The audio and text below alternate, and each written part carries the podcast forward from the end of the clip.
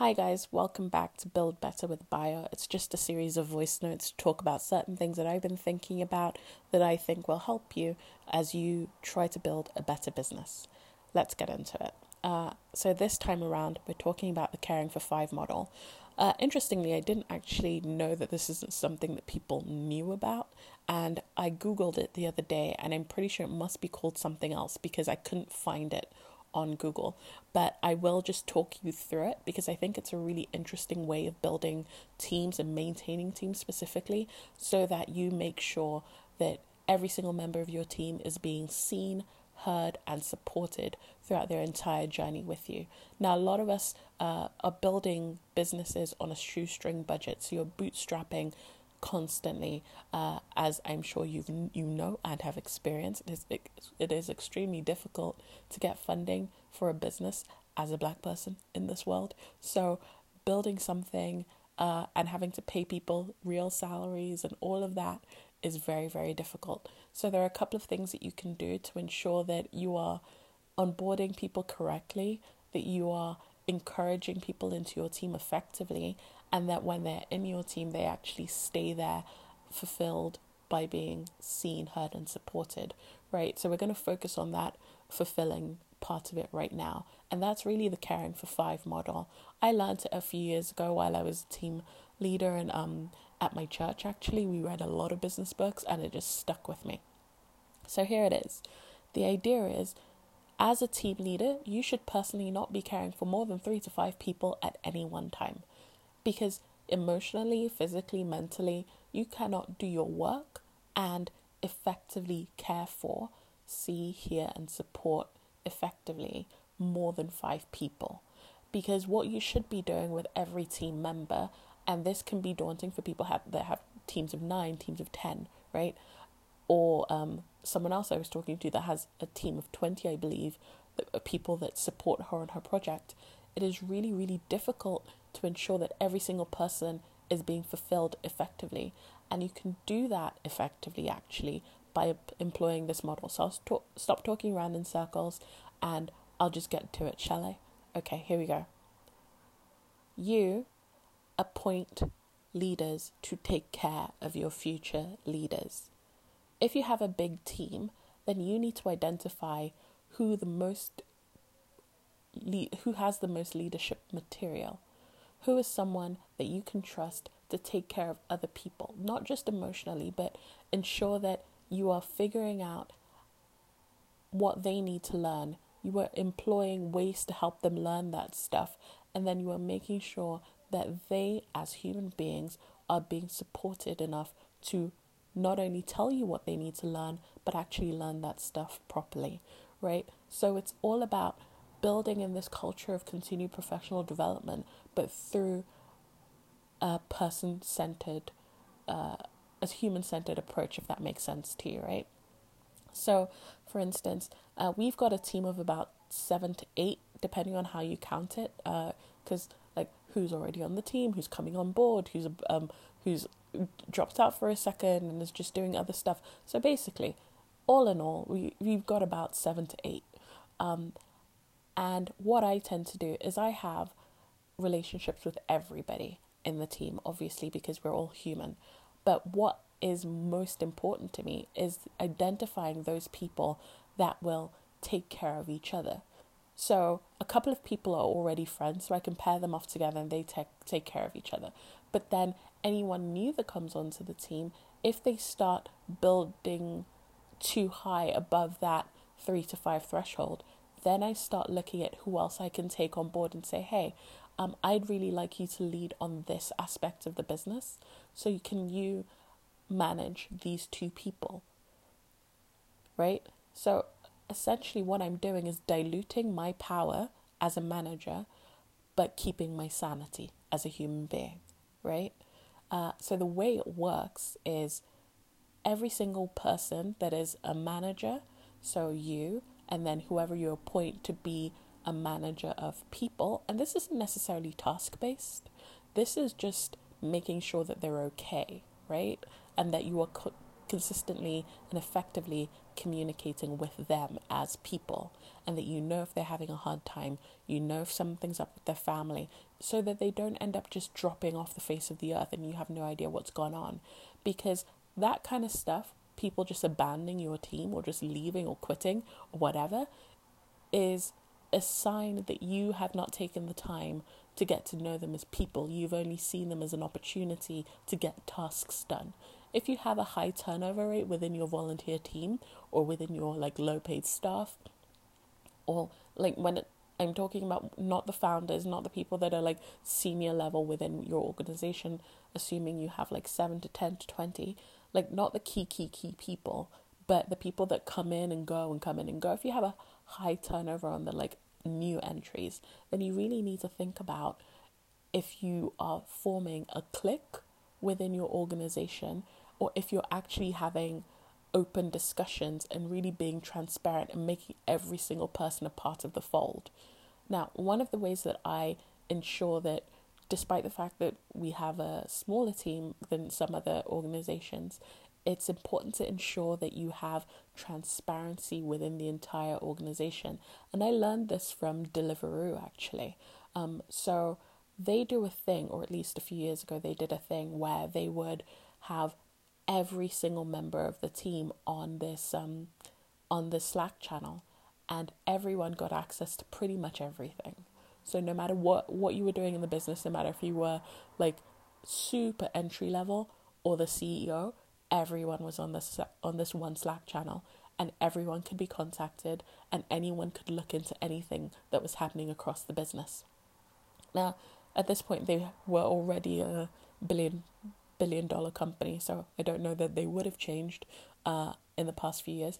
But it's really interesting because you you by being hyper transparent with your team, you're encouraging them to see themselves as part of the leadership journey and see themselves as part of the overall and really encouraging them to see how they could use their networks, their abilities, their knowledge to not only do the thing that you think that they can do, but make introductions because they've seen that you've just applied for this funding and actually they know someone that works at the grant um, company the the grant organization that you've applied for so maybe they can have a they can make an introduction like that's not something that most people would like to share with people that have just entered their organization because it feels a little bit too much information when it comes to how much money you're making and all that stuff but if you just open the doors and you say hey anything is up for grabs here. If you want to help, you can help. If you want to get stuck in, you can get stuck in. I will champion you and I will make sure that I know what you're going through so that you can help me in the most effective way possible. Like people don't join a low paying job or a low pay um a volunteer team unless they believe that they can really make a difference. And if you are then shutting the doors and keeping them at a certain level just to kind of maintain a ba- that effectively maintains a barrier between you and them as to tasks, then you're going to essentially make them into people that aren't fulfilled. They're not they don't feel like they're seen because all they're doing is a task. They don't feel like they're heard because you don't even give them an opportunity to speak up. Uh, and they don't feel like they're supported because you don't even know what's going on with them, right? Uh, so the crux of it is to ensure that each member of your exec team, your leadership team, your senior team, whatever it is, you just pick a few people, right? Just pick one or two people and say, hey, we're going to really sit down and make sure that we are pastorally, I suppose, caring for the people that we work with. And that works out as one coffee a month. It's not a lot. It's basically saying, I'm going to take three to five people in this organization out to coffee. I'm going to pay. Hopefully, you can afford that to just pay for a Starbucks and a muffin, right? You just pay for their coffee, you sit with them for an hour, and you talk about things that are not directly related to work. Now, that isn't to say that you talk about their ex boyfriend or whatever. That is to say instead that you will talk about things that are about them, like what their big goals are, what their big dream is, why they decided to come and volunteer or work for you, what matters to them, why what drives them. Because people are cons- consistently changing. So even if you had the most amazing interview process in the beginning, if you find that six months down the line that they've changed, it's because they have. Like six months down the line, you see new stuff, you hear new stuff, like you're going through different parts of your life. So you need to change with them, or at least adapt around them and figure out where those changes are coming from. Because then you can make sure that you're consistently iterating the things that you're offering them as a job or a task or whatever to fit who they are and what they're about. I mean, most people quit their jobs because they don't like who is managing them for those reasons. They don't feel seen, they don't feel heard, they don't feel supported. And if you can infrastructurally organize yourself or your organization so that you can effectively take care of people and you just have a, a rubric for what those one on one meetings look like and what the reporting system is across your organization. So if Dukbe has a meeting with Tommy and Tola um, and Biola over the course of the month, one on one meetings with them over the course of the month, Dukbe then reports to you, who you are having one on one meetings across the month, to say, um, and all uh, Dukbe and maybe, I don't know, Eniola, um, Dukbe and Eniola are your managers. Eniola is managing three people, Dukbe is managing those three people, and then you all you have to do as the leader is then take care of Dukbe and Eniola. You don't have to think so hard about the six people that they're in um that they're managing anymore. So that's basically the structure. And then when the three people that Dukbe is uh, managing are strong and doing really well, you can then say, okay, we from a position of strength, we can bring on more people onto the team, and we can say, Toby or Tommy or whoever, what Tola, whoever name that was that was taking care of, you are. We think you're going to be a great manager. Um, Toby, we think you're going to be a great manager. We'd like to bring on someone to help you with your tasks, and you can make sure that they get all the things that they need to get done, and you can make sure that they're seen, they're heard, and they're supported. That's the entire model. It's not. It's basically saying rather than recruiting for the sake of recruiting or recruiting because someone says, "Oh, can I help?" You position yourself in strength, and then you build from you as the founder, you or founders or whatever it is. You build, and then you say, "We're building. We're helping people develop into managers of people." And then when they become strong enough, you develop you give them people to manage. And when those people get strong enough you give them people to manage. So it's not like a rolling recruitment anymore. It's not first come first serve. It's not oh you're skilled in this and therefore we will take you. It is this is what i care about. I care about having a strong organization that supports people first. And from that perspective we are going to ensure that we have a really, really well thought out team management structure that focuses on seeing people, hearing people, and supporting people. Now, that is a really, I hope, a really clear explanation of what the caring for five model is. Remember, it's five maximum, caring for five people maximum, and it's not, uh, it's not specifically task related. It's caring, not you know, delegating for delegating to five. It's caring for five. Because that's the part I think that gets missed out a lot. Because I talk to a lot of people that are having team management issues.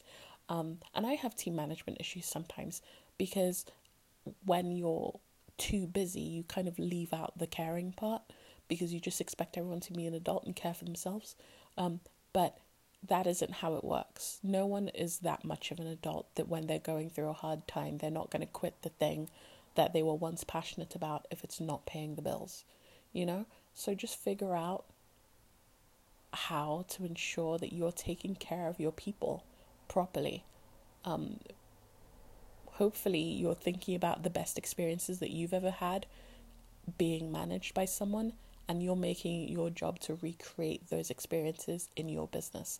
Because one of the beautiful things about being a business owner is that you can create the thing that will make you and the people that you're hiring happy.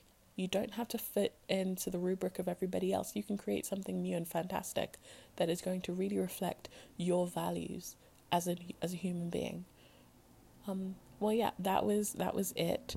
Uh, I don't know how often I'm going to be doing these, but uh, I do hope that that was useful to you and that you enjoyed listening to me talk about management um, and caring for people for however long this is. Enjoy the rest of your day, and I'll talk to you again soon.